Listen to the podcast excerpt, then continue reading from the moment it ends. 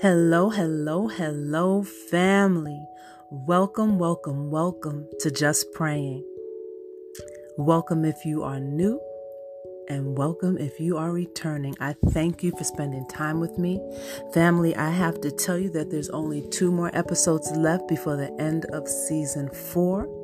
And then we will stop and start back again in January 2022. My goodness, a whole year. So by the time we would have started, that would have made my first anniversary of doing this podcast. So I believe I'll be starting somewhere around January 18th, but I will definitely confirm and let you know. But this is one more after this episode, and then we were going to go on a break and then start season five back up in January. So, family, how are you doing today? How are you? I had a pretty good day today. Actually, I had an excellent day today. So, I never share, I should share. But I had an excellent day today. It doesn't matter what my body felt like, I had an excellent day. Doesn't matter what was placed before me that might have been a challenge, I had a good day. So, tell me, how was yours? I sought God in every single thing that I did today where I could go, what I could eat, prayed over my every single move. How about you? Did you do that? I had to put that in my mindset to do it. I have to do it. Sometimes I forget and I say, oh my goodness, I can't go and do this without asking God. And it's okay because I feel much better after I've gotten clarification. It's all good. Did you ask God what you needed to do or should do today? It's all about that mindset. It's all about how you place your thoughts each and every single day. So, today, family, we are going to talk about double mindedness. Double mindedness. But before we get into it, I'm going to give you my email address. That's justpraying546 at yahoo.com. That's justpraying546 at yahoo.com. You can also find me on Instagram. There's Just Praying on Instagram, and there's Just Praying on Facebook. So you guys can look me up there as well. So let's talk about that double mindedness. Family, you know, life can be very challenging, and we have a lot of decisions to make. And sometimes it can feel uncomfortable making that commitment to the decision that you made. So you think you have the answer, but you have difficulty just sticking it out. You know, you've you just feel uncomfortable with it, you're doubting it, you're wavering, you're going back and forth, you're unstable with that thought process that you've had. You haven't really settled into it. If you keep going back and forth and you haven't consulted God, and even if you have consulted God, and you keep going back and forth. That's called double mindedness. It's unstable. And there's actually a spirit or an enemy, right? Of double mindedness. So it's intentional to keep you off off kilt, off centered. Like I don't know what to do and and if something doesn't go right with what you are thinking of or that plan, instead of sticking with it, you, you feel you should run from it and go do something else. Sometimes you have to stand. Sometimes you have to trust. Sometimes you have to have the faith in what you're being told and in what your spiritual guidance, the Holy Spirit, is telling you to do. Don't waver from that. That's called double mindedness. And God's word asks us not to be double minded. I'm going to share that with you. And that's James chapter 1, verses 5. And I believe we stop at 8. So it says, If any of you lack wisdom, you should ask God, who gives generously to all without finding fault, and it will be given to you.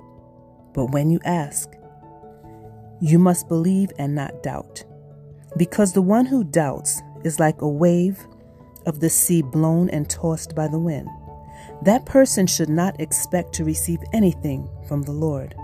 Such a person is double minded and unstable in all that they do.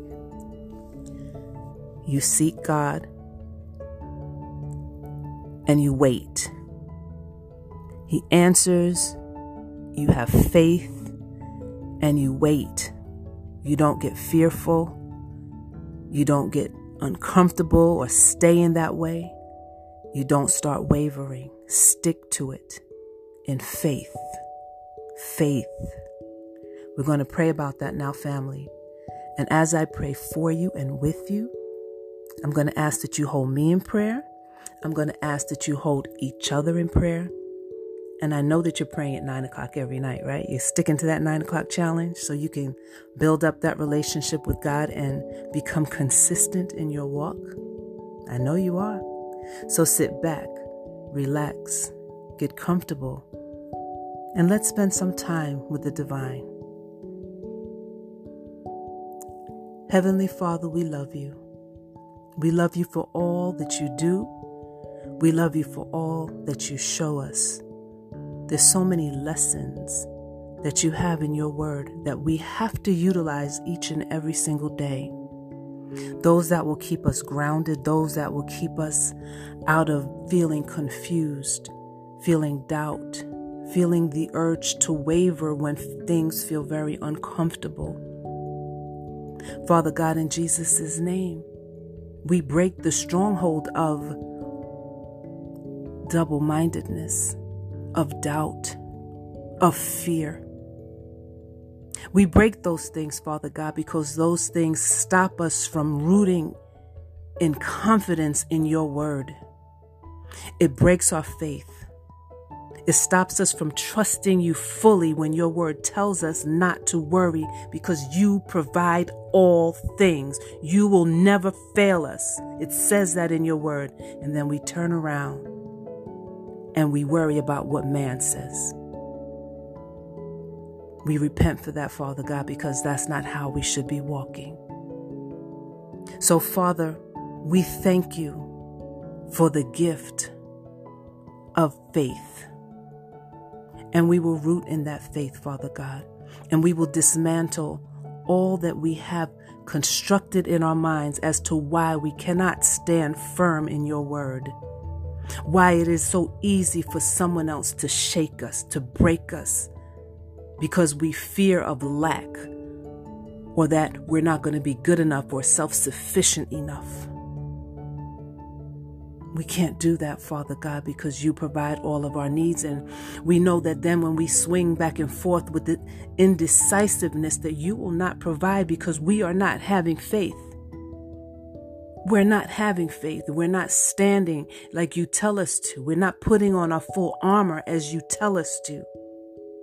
We're not putting up that shield of faith and fighting those darts that come at us. So, Father, we will, moving forward from this day on, stand in faith, allow you to do the battles and to dismantle all of the strongholds that stop us from seeing you clearly, hearing you, and finding you, and knowing that you are the one, you are the one that we should be always looking up towards, always listening for always leaning on, always trusting in you, your Son, Christ Jesus, and the Holy Spirit. In Jesus' name. And it is so, and so it is. Amen.